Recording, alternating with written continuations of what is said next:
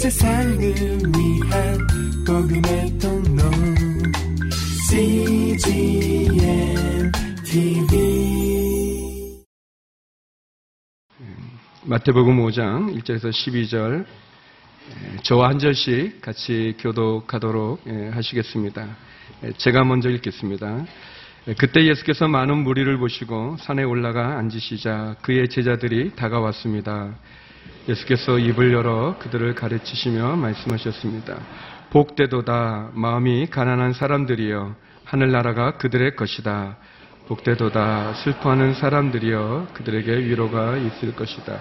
복되도다 온유한 사람들이여 그들은 땅을 유업으로 받을 것이다. 복되도다 의에 줄이고 목마른 사람들이여 그들에게 배부름이 있을 것이다. 복되도다 자비로운 사람들이여 그들은 자비를 받을 것이다. 복되도다 마음이 깨끗한 사람들이여 그들은 하나님을 볼 것이다. 복되도다 평화를 이루는 사람들이여 그들은 하나님의 아들들이라 불릴 것이다. 복되도다 을을 위해 핍박을 받는 사람들이여 하늘나라가 그들의 것이다. 복되도다 나 때문에 사람들의 모욕과 핍박과 터무니없는 온갖 비난을 받는 너희들 기뻐하고 즐거워하라 하늘에서 너희의 상이 크다. 너희들보다 먼저 살았던 예언자들도 그런 핍박을 당했다. 아멘. 예, 이제 이재훈 담임 목사님께서 복되도라는 제목으로 말씀 전해 주실 텐데요. 우리 뜨거운 박수로 우리 목사님 환영하겠습니다.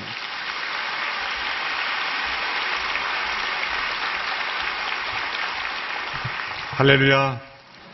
우리 하늘은 땅에서 열립니다.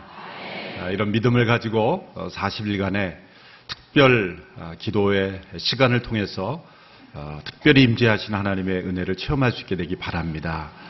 아, 하나님 앞에 이렇게 작정하고 나가는 것이 겸연쩍어서 또 지금까지 별로 기도 많이 안 했는데 갑자기 기도하려고 하니까 어색해서 절대 그런 생각하지 예, 마시기를 바랍니다. 하나님은 절대 어색해하지 않습니다. 또 하나님은 우리가 어느 때에 또 어떤 마음으로 나왔든지 간에 지금까지 우리의 삶이 어떤 모습이었든지 간에 우리의 현재의 모습을 보시고 우리를 받아주시는 하나님인 줄로 믿습니다. 우리가 마음을 새롭게 정하고 또 새로운 결단으로 하나님 앞에 나아가면 하나님은 언제 그랬냐는 식으로 우리를 맞이해 주시고 또 우리의 기도에 응답해 주시는 하나님인 줄로 믿습니다. 하늘은 땅에서 열린다라는 주제로 우리가 40일 기간 동안에 기도할 때 기도의 제목으로 삼고자 하는 말씀은 산상수훈입니다. 산상수훈은 마태복음 5장, 6장, 7장에 예수님께서 말씀하신 말씀 중에 핵심적인 교훈을 차지하고 있는 말씀이죠. 보석과도 같은 말씀입니다. 가장 많이 알려져 있고 불신자들에게도 알려져 있지만 가장 이해하지 못하고 있는 말씀입니다. 또 우리 성도들에게는 가장 사랑받고 있는 말씀이지만 사실 가장 순종하고 있지 않은 말씀이기도 합니다. 이 말씀들은 예수님께서 산에 올라 앉으셨을 때 제자들이 나와왔을 때 그 제자들에게 주신 말씀입니다. 예수님이 평지에서도 말씀하셨고 또 때로 해변에서도 말씀하셨는데 이 산에서 말씀하시는 이 교훈이 예수님의 가르침의 핵심적인 교훈이 되는 이유는 무엇일까요? 특별히 산상순 이렇게 산에서 가르치신 가르침이 교훈 핵심적인 교훈이 되는 이유는 모세가 율법을 받으러 산에 올랐을 때 하나님이 특별한 임재 가운데 율법을 주셨죠. 특별한 하나님의 음성을 들려주셨죠. 산에 오른다는 것은 성경에서 하나님의 임재 앞에 더 가까이 나아간다는 것을 의미합니다. 예수님은 많은 무리들에게 이 말씀을 주지 않으셨습니다. 산에 올라 계신 주님 앞에 그 주님의 임재 앞에 더 가까이 나아간 소수의 제자들에게 예수님은 이 말씀을 주신 것입니다. 이 40일의 특별 새벽 기도 기간은 산에 올라 앉으신 주님 앞에 기도하는 마음으로 그 임재를 사모하는 마음으로 나아가 그 음성을 특별한 음성을 들었던 것처럼 이 소수의 제자들이 하나님의 음성을 들었던 것처럼 그렇게 주님의 음성을 듣는 자리가 될 수 있게 되기를 축원합니다.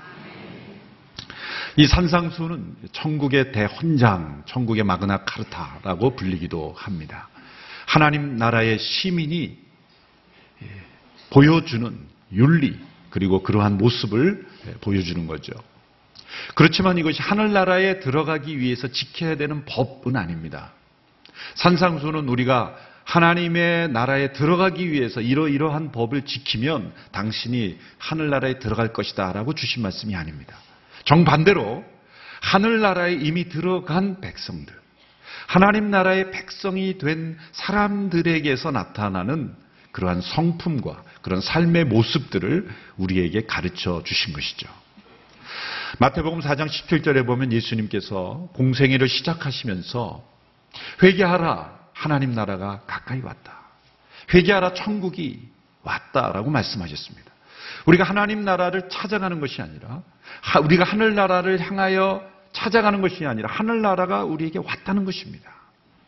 그러면 우리에게 필요한 것은 회개입니다. 우리가 회개만 하면 우리 하늘 나라에 들어가는 백성이 되는 거예요. 이 땅에서 우리는 하늘 나라의 백성이 되는 것입니다. 우리가 죽은 이후에 하늘 나라에 들어가는 것이 결정되는 것이 아니라 이 땅에서 결정되는 거라는 거예요. 이 땅에서 우리에게 찾아온 하나님 나라, 예수 그리스도의 십자가 부활로 우리에게 허락된 이 하늘 나라에 우리가 회개함으로 하늘 나라에 들어가게 되는 것입니다. 이 차이를 깨닫는 것은 매우 중요합니다. 우리가 이 땅을 살고 마지막에 죽은 이후에 하늘나라에 갈지 못 갈지 그, 그렇게 그때 가서 결정되는 게 아니에요. 우리는 이미 이 땅에서 하늘나라의 백성이 되는 것입니다. 제가 미국에서 사역할 때 밴쿠버 온누리교회를 방문하고 설교하고 다시 미국으로 돌아가는데 그 밴쿠버 공항에서 미국으로 돌아가는 그 공항에는 아주 특이한 시스템이 되어 있더라고요. 그 뭐냐면은 미국과 캐나다의 협정에 의해서 그 미국의 이민국 직원들이 밴쿠버 공항에 들어와 있는 거예요. 그래서 밴쿠버에서 출국 심사를 마치고 나가는데 또 다시 심사대가 있는 거예요. 근데 이게 무슨 심사대인가 봤더니 미국 직원들이 와 있는 거예요.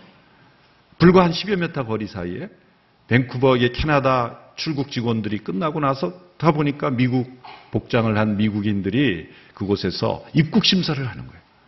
바로 근처에서. 참 이상한 시스템이다. 그리고 입국 심사를 마치고 이제 게이트에서 기다리고 있는데 참 희한한 짓입니다. 처음 경험해 봐서 아주 특이했습니다. 미국에 내리고 나서 그 이유를 알았는데 미국에 내리니까 보통은 국제선으로 들어가면 다시 입국 심사를 하고 거기서 다 세관 조사를 하고 있지 않습니까? 그런데 국내선으로 들어가요. 국내선으로는 아무 검사를 받을 필요가 없어요. 자기 집만 찾아서 집에 들어간대. 제가 그때 깨달은 거예요. 아, 이것이 천국이구나. 우리가 이 땅에서 죽은 이후에 입국 심사 받고 들어가는 게 아니라 이 땅에서 하늘나라에 들어간 사람은 죽음과 동시에 국내선으로 천국에 들어가는 줄로 믿습니다. 국내선으로 입국하는 거예요. 국제선이 아니에요. 어, 자기 짐 차서 집에 가면 돼. 얼마나 간편합니까, 국내선은. 우리가 이 땅에 살면서 하늘나라의 백성이 되므로 우리는 이 땅에서는 별 차이가 없는 것 같지만 하나님 나라의 게이트에서 우리는 국내선으로 들어가는 거예요. 이 땅에서 하늘나라의 백성이 된 사람들은 달라도 뭐가 다릅니다. 뭐가 다른지를 설명해 준 것이 산상수훈의 말씀이에요.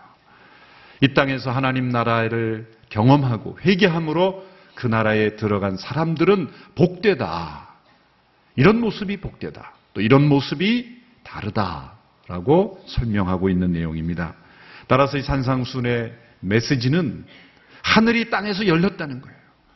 하늘의 복을 하늘에서만 누리는 것이 아니라 이 땅에서도 누릴 수 있는 것이다.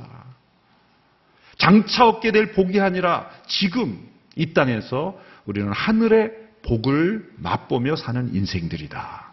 그것이 산상순의 메시지입니다. 그래서 이 산상순에는 대조가 많이 나오죠. 이방인들과 대조합니다. 또 외식과 위선으로 가득한 종교 지도자들의 모습과 무엇이 다른가? 이 땅에서 하늘을 사는 사람들의 모습은 이 땅에 속한 사람들의 모습과 무엇이 달라야 하는가를 보여주는 말씀이 되는 것입니다. 오늘 본문은 이 땅에서 하늘나라를 사는 사람들이 누리는 여덟 가지의 복을 말씀하고 있습니다. 이 여덟 가지를 잘 실천하면 복을 받을 수 있다는 말씀이 아닙니다. 이 땅에서 하늘나라를 경험하고 있는 사람들은 이런 모습이라는 거예요. 그래서 참 복되다 이렇게 설명하고 있는 것입니다. 그것은 한결같이 어떤 환경이 아닙니다. 모두가 다 성품, 내면, 우리의 마음의 상태에 관련된 것입니다. 이 여덟 가지 성품을 한 가지 한 가지 깊이 묵상하려면 정말 한 주 한 주 설교를 들어야 될 정도로 깊은 메시지가 있습니다.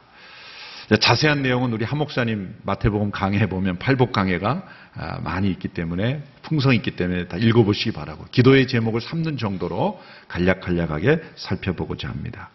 이 여덟 가지의 복의 내용은 모두 성품에 관한 것인데 자연적인 성품이 아닙니다. 태어날 때부터 우리가 가지고 있었던 그런 기질적인 그런 성향이 아닙니다. 이것은 성령 안에서 이 땅에서 회개함으로 하늘나라를 경험한 사람들이 성령 안에서 거듭남으로 얻어지는 성품. 바로 예수님의 성품입니다.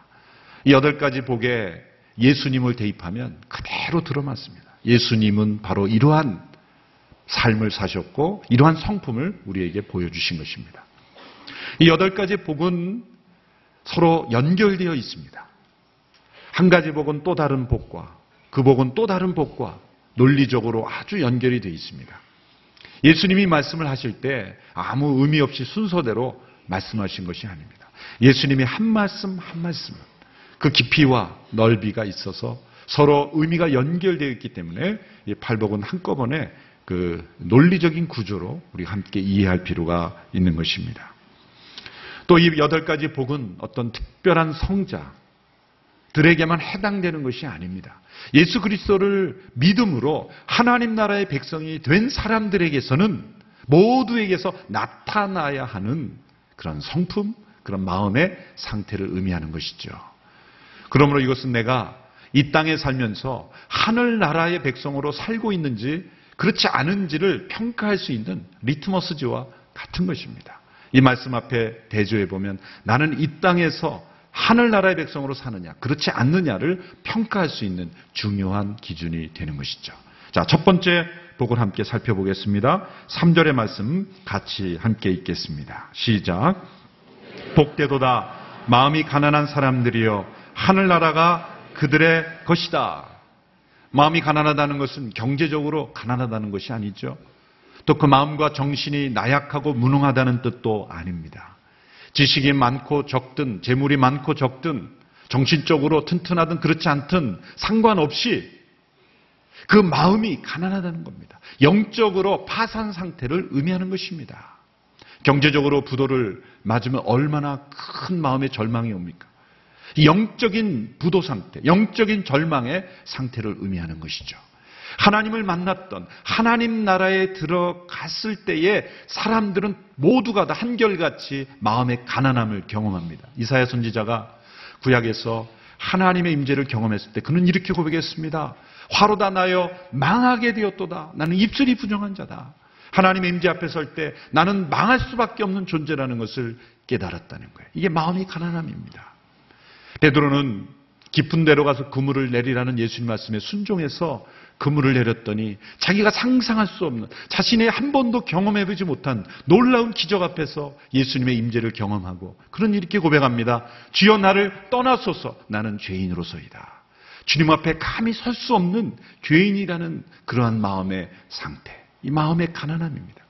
사도 바울은 예수님 만난 이후에 그는 이렇게 고백합니다. 이전에 내게 유익하던 모든 것은 다 해로운 것으로 여긴다. 이전에 나에게 유익한 모든 것이 유익이 아니었다. 이제는 다 해로울 뿐이다. 오직 예수 그리스도를 아는 지식만이 나에게 유익할 뿐이다. 하나님만이 나의 구원자시고 예수 그리스도 그분의 십자가의 은총이 없다면 나는 망할 수밖에 없는 존재라는 것. 그것을 하나님 앞에 절실히 깨닫고 주님 앞에 나아가는 것. 이 마음의 가난함입니다. 여러분 이 새벽에 나오고 또 이 새벽에 CGN TV를 통해 함께 이 말씀과 기도에 동참하는 성도들은 반드시 틀림없이 마음의 가난함을 경험한 사람들입니다. 그리고 이 40일의 특별 새벽 기도의 기간을 우리가 함께 참여하게 된 것도 마음이 가난하지 않고는 절대 일어날 수 없는 일이죠. 마음의 가난함. 이것이 바로 우리가 복되다라는 뜻입니다. 우리 좌우에 계신 분에게 말씀해 주십시오. 참 복된 분입니다. 그 이유는 무엇입니까? 마음이 가난하기 때문이에요. 마음이 가난하기 때문에. 그러나 우리가 믿음의 생활을 하면서 우리 자신도 모르게 마음이 부유해질 때가 있어요. 그것이 요한계시록에 나타난 라오디게아 교회 성도들의 모습이죠. 그들은 마음에 이렇게 생각하고 있었습니다. 나는 부자다. 나는 가진 것이 많다. 실상은 그들은 헐벗었고 굶주렸고 그리고 가난함에도 불구하고 나는 부유하다. 나는 부족한 것이 없다. 이 영적인 교만, 하나님 앞에 그 마음이 가난해지지 않고 부요해질 때 우리는 하늘나라의 삶을 잊어버리는 거예요. 대개 우리의 영적인 실패와 어떤 문제를 경험할 때는 반드시 마음이 높아지고 마음이 가난해지지 않고 마음이 부유해졌을 때, 마음이 살쪘을 때 우리의 삶의 문제가 생기는 것입니다. 이 40일간의 특별 기도의 기간에 중요한 목표는 바로 이겁니다. 우리의 마음의 가난함을 회복하는 것입니다. 그러면 하늘나라를 우리는 다시 경험할 수 있게 될 것입니다. 이 첫 번째 관문을 경험하지 못한 사람은 나머지 일곱, 일곱 개의 축복은 경험하지 못하는 거예요. 이 마음의 가난의, 가난의 축복을 우리가 매일매일 일상생활 속에 경험하는 우리 모두가 되기를 축원합니다. 마음이 가난한 사람들은 복이 있습니다. 왜냐하면 하늘나라가 그들의 것이기 때문입니다. 두 번째 복입니다. 4절의 말씀 같이 읽습니다. 시작. 복되도다 슬퍼하는 사람들이여 그들에게 위로가 있을 것이다. 두 번째 축복된 상태는 슬퍼하는 사람들의 복입니다. 세상 사람들은 이 슬픔을 복이라고 말하지 않습니다. 즐겁게 웃고 기뻐하는 것을 복되다 말하지 슬퍼하는 자가 복되다라는 말씀은 성경에만 볼 수 있는 말입니다. 왜 슬퍼하는 자가 복이 있습니까? 그래서 첫 번째 복과 관련이 있습니다. 첫 번째 복은 마음의 가난한 자의 복입니다. 마음이 가난한 자는 슬퍼합니다. 마음이 가난한 자는 이 세상에 살면서 슬퍼합니다. 무엇을 슬퍼합니까? 첫째로 자신의 죄를 슬퍼합니다. 하나님 앞에 나아갈 때 내가 얼마나 죄악된 존재라는 것. 그것은 날마다 날마다 하나님 앞에 발견하면서 자신의 죄로 인하여 슬퍼하는 자. 그런 마음의 슬픔을 가지고 주 앞에 회개하며 나갈 때 성령께서 위로를 주시죠. 그리스도의 십자가의 그 보혈의 능력을 체험케 해주시면서 이미 그리스도 안에서 내가 너의 죄를 다 용서하였다 말씀하시는 하나님의 그 위로의 음성을 들으면서 십자가의 은혜로 위로를 경험하게 되는 거예요. 마음이 가난한 자가 자신의 죄를 슬퍼할 때 그 슬픔은 결코 슬픔으로 끝나지 않습니다. 그 옆에 계셔서 위로자가 되어 주셔서 성령님께서 십자가의 은혜를 깨닫게 하시고 하늘의 위로를 경험하게 하시고 용서와 하나님의 그 사죄를 확신하게 하심으로써 이 세상에 줄 수 없는 하늘의 위로를 경험하게 해주시기 때문에 그 사람은 반드시 복된 사람입니다. 자신의 죄뿐만 아니라 이 세상의 죄, 심지어 다른 사람들의 죄를 보면서도 슬퍼하는 자들입니다. 우리는 이 세상의 신문이나 뉴스에 다른 사람의 죄와 문제가 드러날 때 우리는 슬퍼하기보다는 정죄하고 가십거리로 만들고 그리고 그, 그들을 정죄하기에 바쁩니다. 우리는 신문을 보면서 날마다 슬퍼하는 복을 누릴 수 있게 되기를 바랍니다. 신문을 보면서 눈물을 흘릴 수 있게 되길 바랍니다.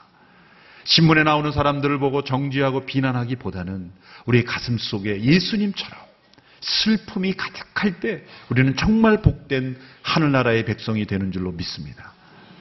예수님의 생애를 보면 복음서에 보면 예수님 웃으셨다는 기록이 없어요. 물론 예수님이 웃음이 없으신 분은 아닙니다. 예수님의 말씀을 보면 얼마나 위트 있고 또 폭소를 자아낼 수밖에 없는 그러한 그 예수님 말씀들이 많습니다. 예를 들어서 낙타가 바늘귀로 들어가는 비유라든지 여러 가지를 보면 그 당시의 사람들 볼 때는 참 위트 있고 아주 재미있는 아주 insight가 있는 그런 말씀들이죠. 그러나 예수님의 표정을 묘사하는 복음서에서 웃으셨다는 기록이 왜 없을까요? 그러나 반면에 눈물을 흘리셨다라는 기록이 참 많습니다. 왜냐하면 이 세상을 보시면서 예수님은 슬퍼할 수밖에 없는 거죠. 사람들의 영혼을 보며 방황하는 영혼들을 보며 잃어버린 영혼들을 보며 예수님은 눈물 흘리셨다는 거예요. 히브리서에 보면 예수님이 육체로 계실 동안에 통곡과 눈물로 하나님 앞에 기도하셨다. 이 슬피 우는 그런 자의 복. 마음이 가난한 자에게서만 나타날 수 있는 것. 마음이 부요해진 자는 눈물이 사라집니다. 우리가 한번 돌이켜 보십시오. 내가 나의 죄로 인하여 슬퍼하였던 때가 언제인가? 마음이 가난하였을 때는 하늘나라를 처음 경험할 때는 나의 죄로 인하 통곡하며 울었는데 다른 영혼들을 보며 통곡하며 울었는데 내 마음이 부유해지면서 내 마음이 높아지면서 내 눈에서 눈물이 메마르지는 않았는지 나의 죄로 인해 이 세상의 죄로 인해 함께 슬퍼하며 우리 주님처럼 그렇게 눈물 흘리는 모습이 점점 사라지지는 않았는지 슬퍼하는 자의 복을 우리가 함께 회복하게 되기를 축원합니다. 그런 사람은 성령님의 위로, 하늘의 위로를 경험하게 될 것이다. 두 번째 복된 모습입니다. 세 번째 복입니다. 5절 말씀 같이 읽습니다. 시작. 복되도다 온유한 사람들이여. 그들은 땅을 유업으로 받을 것이다. 세 번째 복은 온유함의 복입니다. 이 온유함은 첫 번째, 두 번째 복의 열매입니다. 마음이 가난한 자가 자신의 죄와 그리고 이 세상의 죄를 보며 슬퍼할 때 많은 눈물과 많은 통곡과 그 슬픔을 통해서 그 영혼이 하나님 앞에 온유하게 된다는 거예요. 첫 번째, 두 번째 복의 열매이죠. 온유함. 이 온유함은 하나님 앞에서의 온유함이 있고 또 다른 사람들과의 관계에서의 온유함이 있습니다. 하나님 앞에서의 온유함은 무엇일까요? 자, 모세를 가리켜서 이 지상에 있는 어떤 사람들보다 온유하다 그렇게 표현했거든요. 근데 사실 이 모세의 성격을 보면 그렇게 온유한 것 같지 않아요. 40세 때 보면 어땠습니까? 40세 때 그가 애굽의 관원을 쳐 죽였잖아요. 사람을 이 주먹으로 때려 죽일 수 있는 사람이 온유합니까? 아무리 봐도 온유해 보이지 않아요. 그런데 이후에 삶을 평가할 때 모세를 지상에 어떤 사람보다 온유하다 평가한 이유는 뭘까요? 40대 때 그가 혈기를 부린 이유가 뭘까요? 그는 자신의 무력으로, 자신의 힘으로 히브리 민족들을 일으켜 보려고 했던 거예요. 하나님의 뜻에 순종하지 않고 자신의 뜻이 앞섰던 거죠. 하나님 앞에 온유함은 무엇입니까? 하나님의 뜻에 온전히 순종하는 것. 하나님의 주권을 인정하는 것. 하나님의 섭리를 받아들일 줄 아는 것. 내 뜻과 계획대로 앞서가려고 하지 않고 하나님이 움직이시는 대로 순종할 줄 아는 것. 그게 온유함입니다. 모세가 그런 사람이 됐죠. 40년 동안 광야에서 양을 치면서 그는 마음이 온유해졌습니다. 하나님의 때를 기다릴 줄 알게 되었어요. 그 이후에 40년 동안 그 쓰임 받을 때를 보면 그는 온유한 자로 하나님의 뜻 가운데 하나님이 말씀하시면 그대로 행하는 온유한 자가 됐다는 거예요. 다른 사람 앞에서의 온유함은 무엇일까요? 마틴 로이드 존스 목사님은 온유함을 설명할 때 아주 재미있는 표현을 사용하셨어요. 하나님 앞에서 우리가 죄인이라는 것을 인정하는 것은 어려운 일이 아니다는 거예요. 그런데 다른 사람들이 그렇게 말하면 그 받아들일 수 있겠냐는 거예요. 예배를 마치고 나가는데 어떤 사람이 당신 죄인이지 그렇게 말하면 그래 나 죄인이다. 그러면서 화가 나지 않나요? 한대 때려 죽지 않습니까? 올바른 말인데 맞는 얘기인데 그걸 정말 온유한 마음으로 받아들일 수 있냐는 거예요. 하나님 앞에서 내가 죄인이라는 것을 인정하고 슬퍼하면서도 정말 다른 사람들이 그런 문제를 지적하면 그것을 온유한 마음으로 받아들일 수 있겠냐는 거예요. 그게 진정한 온유함입니다. 제가 미국에서 사역할 때 새벽 기도를 마치고 이제 나가는데 어느 권사님이 저를 부르시는 거예요. 아주 심각한 얼굴로 쳐다보더니 목사님, 목사님은 영역이 너무 없어요. 요즘 표현대로 하면 없어도 너무 없어요. 뭐 그런 모습이에요. 네. 저에게 네. 새벽 기도를 마치고 나오는데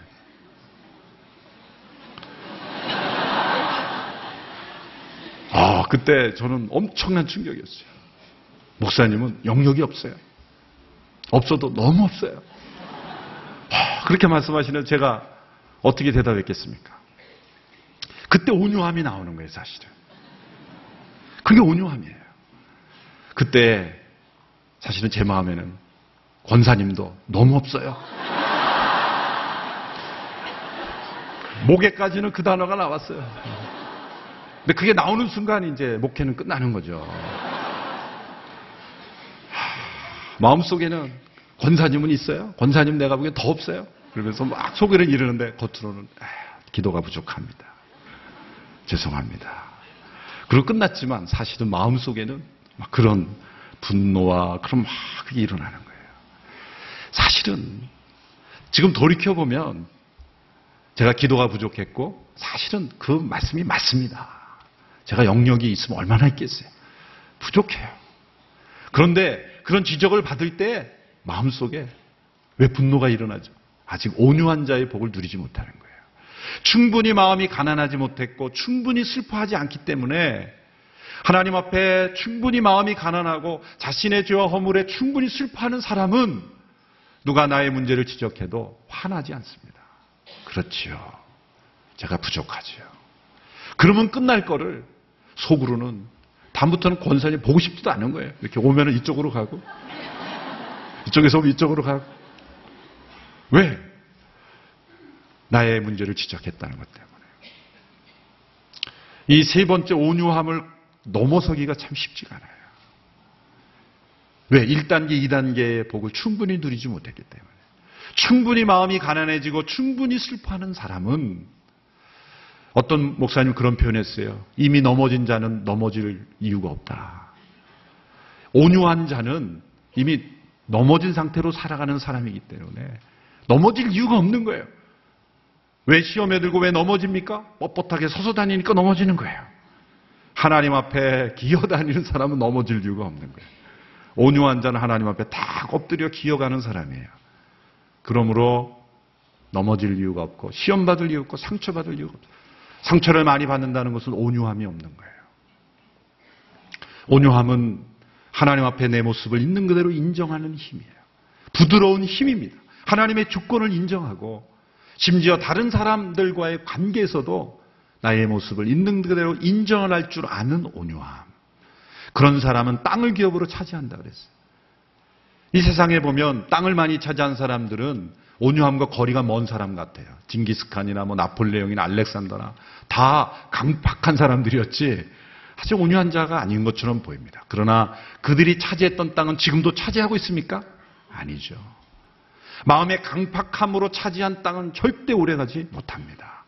하나님이 반드시 그 땅을 빼앗아서 온유한 자에게 주시는 겁니다.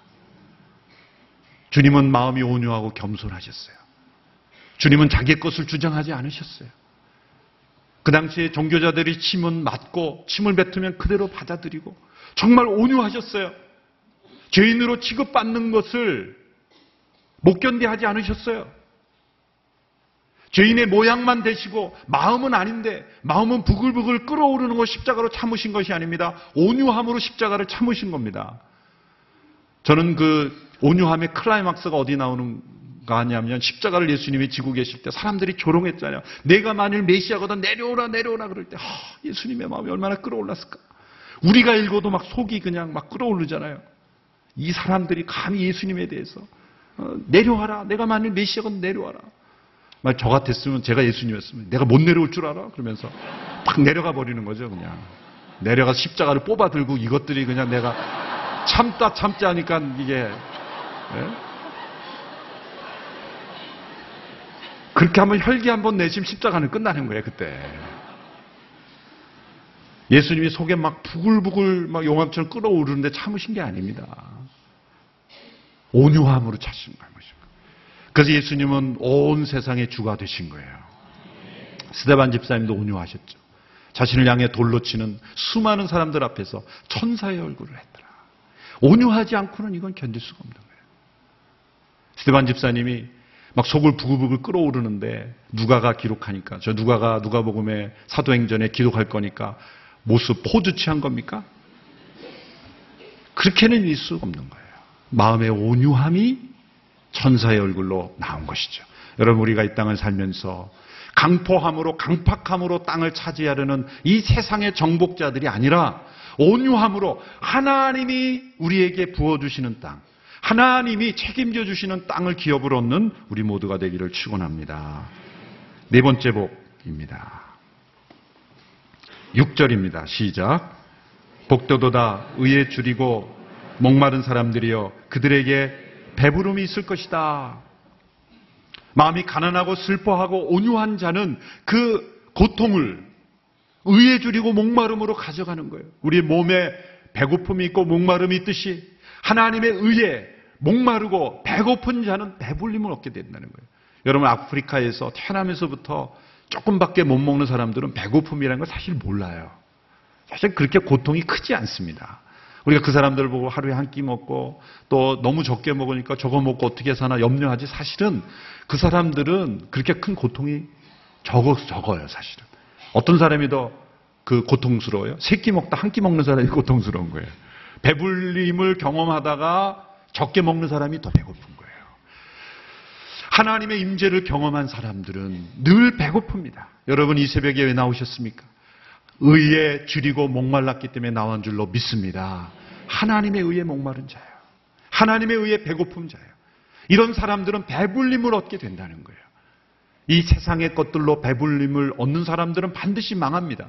그러나 하나님의 의에 배불림을 받은 사람들은 놀라운 변화가 일어나요. 그것이 나머지 복에 나오는 거예요. 그래서 이 네 번째 복은 이 터닝 포인트와 같습니다. 이 네, 네 가지의 복은 모두가 다 수동적인 거죠. 자신을 비우는 거예요. 마음이 가난해지고, 그리고 슬퍼하고, 온유하고, 그리고 위에 줄이고, 목마르고, 이게 모두가 다 자신을 비워가는 거예요. 수동적인 겁니다. 그런데 의에 줄이고 목마른 지점에 갔을 때에 하나님의 의로 배불림을 얻게 되었을 때는 이제는 적극적으로 능동적으로 다른 사람을 향하여 세상을 향하여 베푸는 삶으로 나누는 삶으로 변화시키는 삶으로 나아가는 거예요. 그것이 네 번째 복의 클라이막스예요. 의에 줄이고 목마른 자가 배불림을 얻게 되었을 때 이제 다섯 번째 복부터 어떤 변화가 일어나는지를 보십시오. 7절 말씀 같이 읽습니다. 시작. 복되도다 자비로운 사람들이여 그들은 자비를 받을 것이다. 자비를 베풀 수 있는 자가 되는 거예요. 배부르지 않고는 절대 다른 사람 앞에 줄 수 없습니다. 자기가 가지지 않은 것을 나눠줄 수 없습니다. 사랑을 받아보지 않고 사랑을 줄 수 없고 자신에게 기쁨이 없을 때 기쁨을 줄 수 없습니다. 자비를 받지 않고는 자비를 줄 수 없는 것입니다. 의에 줄이고 목말라 이제 의에 배부른 자가 되었을 때 반드시 나타나는 건 자비를 베푸는 사람이 된다는 거예요. 자비의 핵심은 무엇입니까? 용서입니다. 용서.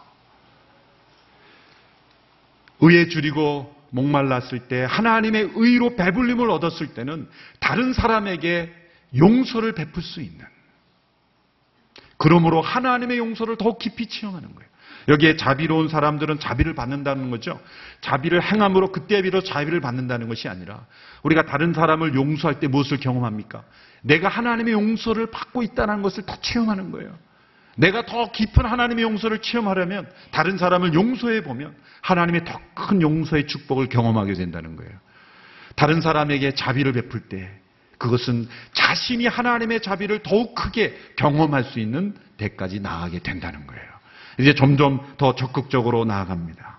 여섯 번째 복입니다. 8절의 말씀 같이 읽습니다. 시작. 복되도다 마음이 깨끗한 사람들이여 그들은 하나님을 볼 것이다. 우리가 보아야 될 많은 것 중에 가장 중요한 것은 하나님을 보는 일이에요.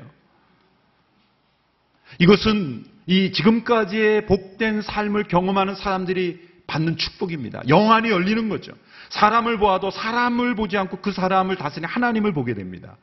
어떤 사건을 보아도 사건만을 보지 않고 그 사건을 섭리하시는 하나님을 보게 됩니다.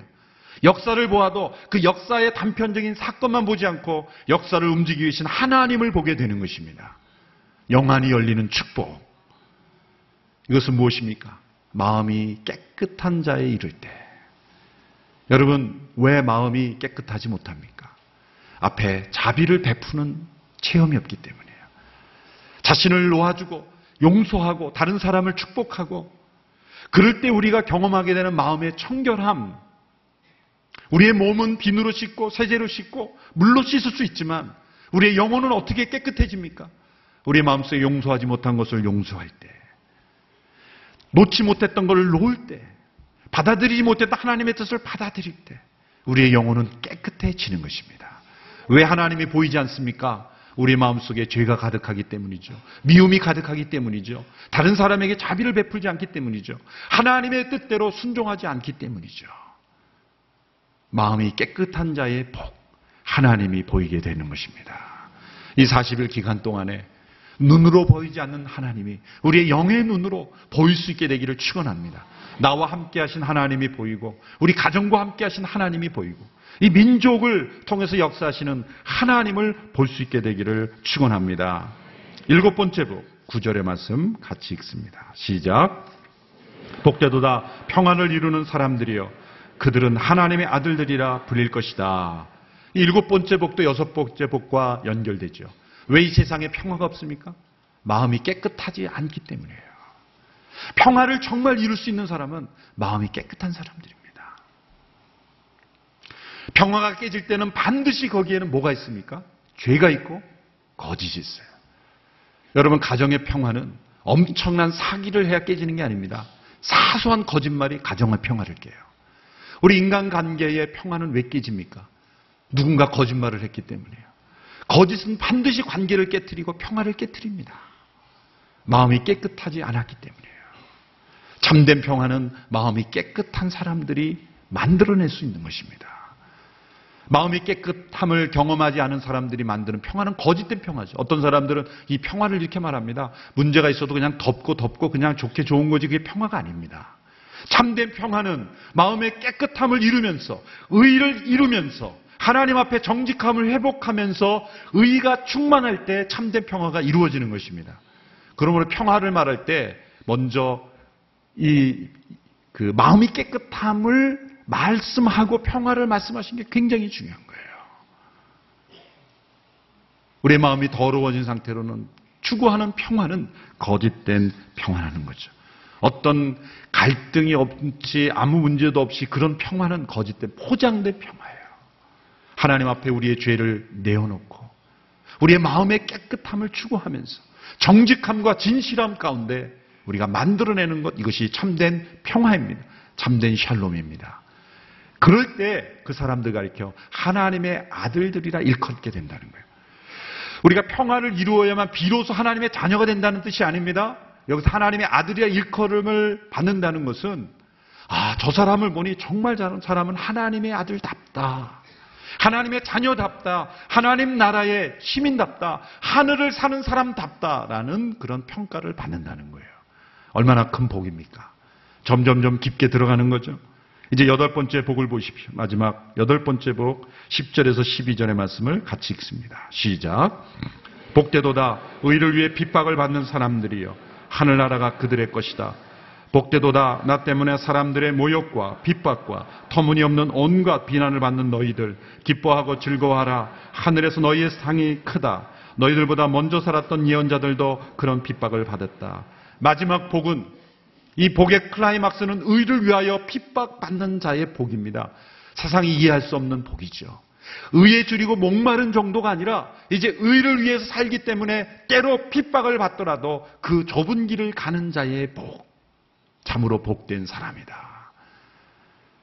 사실 이러한 복의 단계까지 오른 사람은 그다지 많지 않습니다.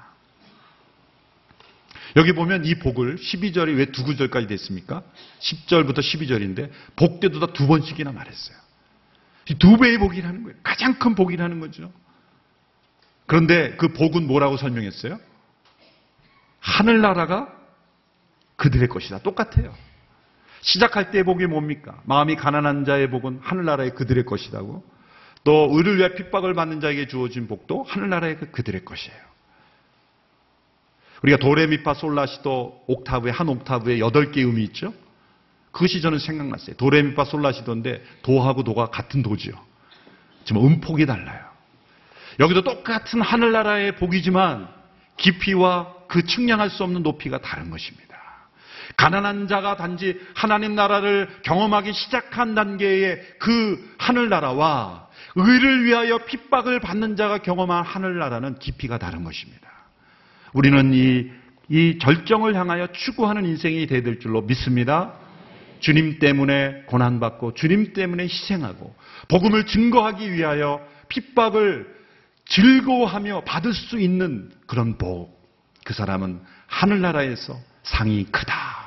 그러므로 두 배로 복되다. 주님이 그렇게 말씀하셨습니다. 40일 기도를 통해서 우리 하나님 나라를 좀더 깊이 경험할 수 있게 되기 바랍니다. 이미 우리는 하늘나라의 백성인 줄로 믿습니다. 그러므로 여덟 가지 복을 우리의 삶 속에 날마다 체험함으로 이 땅에 살지만 하늘을 사는 우리 모두가 되기를 주님의 이름으로 축원합니다. 온 세상을 위한 복음의 통 로 CGM TV